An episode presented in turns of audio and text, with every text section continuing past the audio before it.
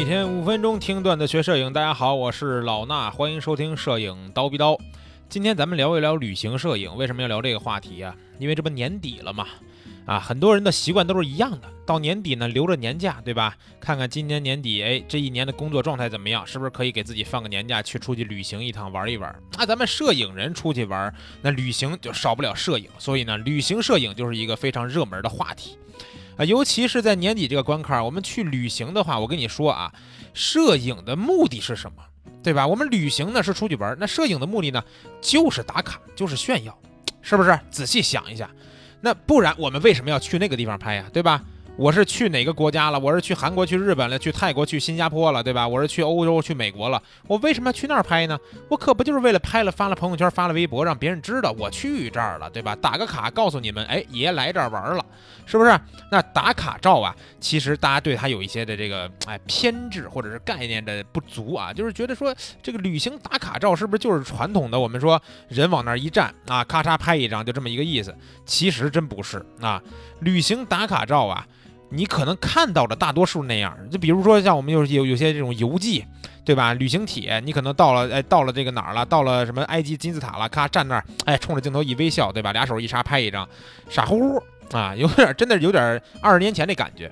但是呢，你的打卡照其实可以拍得很吸引人。那我觉得大家拍不好啊，主要分为以下几点。第一点就是什么？心态。这点心态就是说，我的心态啊，我虽然作为一个摄影爱好者或者摄影师，我拿着相机出去拍照，我到底是想随便那么随手一拍，还是想认真创作？啊，随手一拍为什么用相机呢？感觉是画质稍微好点，对吧？或者说我买了它了，我都花钱买了，我干嘛不用呢？我买了相机，我还用手机拍，这不亏得慌吗？所以呢，就拿相机拍。但是呢，您要真这么随随便便的这么随手一拍的话，这照片说实话拍了，您更对不起您这相机。为什么呀？拍出来还真不一定手机拍的好看，对吧？因为相机咱都知道，你要不认真创作，它随手一拍的话，肯定没有手机好看。手机的话，色彩经过优化，对吧？人物还有皮肤磨皮啊，而且你感觉心态是不一样的啊。我这就一手机拍的照片，哦呦，手机能拍成这样，这种心态，对吧？哎，我这是拿单反拍的，单反您就拍成这样。这是不是差别一下出来了？所以说随随便便拍啊，这种心态，我觉得你首先要避免掉。你一定要什么呢？不管到哪儿，你都认真的去拍一张你觉得是好看的照片作品去创作啊，这是心态。那我们再说啊，认真创作的时候，其实对很多的因素都有非常重要的要求。比如说，我们说场景啊。场景的选择，我们同样到了一个地方，就好比说前一阵我不是去故宫拍照吗？对吧？您也去过故宫，好多游客也去过故宫。为什么大家去故宫拍的那个照片就是人山人海的感觉，对吧？我随便一拍，哪哪都是人，并没有什么美感啊，只不过能表达说我今天来故宫了，人不少。但是为什么我去拍，我同样跟大家同样的时间进去，我们在那拍的时候，拍出来照片就是像真的人像的作品创作那样的一个效果呢？就是因为我们对于环境、对于场景的选择是有自己的思路的，对吧？我们选择什么？什么样的墙壁，什么样的角落，对吧？我们等待一个什么样的时机，正好背后没有人的时候去拍摄一张。我们取景在人多的地方，是不是可以取景小一点？在人少的地方可以取景大一点？这些都是我们对于场景选择的这么一个思路，对吧？那你场景选择完以后，紧接着带来一个问题是什么？模特的服装的要求。有时候我经常看到你们很多同学在朋友圈或者是在我们的点评页发的那个旅行照啊，真的是就平时穿啥，出去玩的时候还穿啥，然后拍完照片就是真的是完全就是游客照。为什么呀？这服装啊，您是好歹出行前咱买几件，或者是当地你采购一些跟当地有特色相关联的一些服装，对吧？这种比如说你你模特穿个小裙子，是不是穿个长裙，弄个小披肩？哎，这是不是就感觉这服装就是准备过的？那肯定有好处，对吧？另外呢，对于模特的动作引导也是，你这个动作要跟环境去进行一个融入，对吧？情绪也要跟环境有所搭配啊，而且这个动作要尽量的自然，不做作，不要去摆一些什么所谓的 pose，对吧？模特的动作引导也是重要的，还有就是拍摄时候的构图是不是有新意？你比如说，我们可能所有人都有一张照片，就是天安门的合影，对吧？小时候甭管您是北京的还是外地的，估计都来过天安门。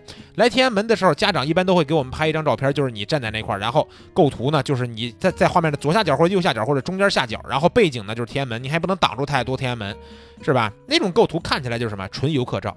啊，我们可以拍半身的构图啊，但是我们让人物慢慢的，比如在很多的人群面前走动啊，背景呢就是天安门广场的人群，还有在那个天安门的一个虚化的效果。这时候能不能看出来你来天安门了？能看出来，但这照片又有情绪感，对吧？又有打卡的作用，而且最后的效果还好，这就是构图的思路。另外，后期您做不做，对吧？能不能帮您完善这个照片的效果，也是非常重要的。你说我们旅行当中快速的修一张图，大概三五分钟就能修完一张照片，但是呢，这知识点和思路您得打通。如果打不通这思路的话，估计修一小时修出来还没我三分钟修的那个效果好，对吧？有时候你发现不了照片里边的问题，那这些问题如果你也想解决的话啊，可以来我们的面授班，对吧？正好，比如说您年底有安排想出去玩一趟，来咱们大理旅拍走一遭。这是我们二零一九年的最后一期面授班，在大理的旅行摄影主题，我们这一次是全国招生，咱们直接到大理集合。十二月十五号开始，七天六晚的一周的行程。我们当中呢，除了以外，还有另外一位特邀讲师，一共两位讲师带你拍出来至少五组以上的人。人像作品还有各种的风光拍摄技巧，我们拍摄日出日落，拍摄夕阳美景，拍摄唯美的星空，拍摄旅拍的人像，全都有。而且从前期拍摄到后期修图，我们是全流程讲解。这跟一般的旅行团可不一样，我们是带给你讲很多很多的课程和干货知识点的。我们这一次呢，吃得好，住得好，玩得好，学得好。只要你有时间，现在最后一个补位名额，超低的一个成本折扣价啊，送给你。只要你能搭上这个末班车，跟我们去玩耍，保证你收获颇多，好吧？想要赶上这最后一个名额的，去我们蜂鸟微课堂的微信号，记住是蜂鸟微课堂的微信公众号，回复“大理”两个字儿，或者您手机里有我们的课代表，直接找他咨询就可以了啊，找我咨询也行。咱们话不多说了啊，这个面授班如果能来的话，我带你们好好玩。这期节目就到这儿，咱们下期见。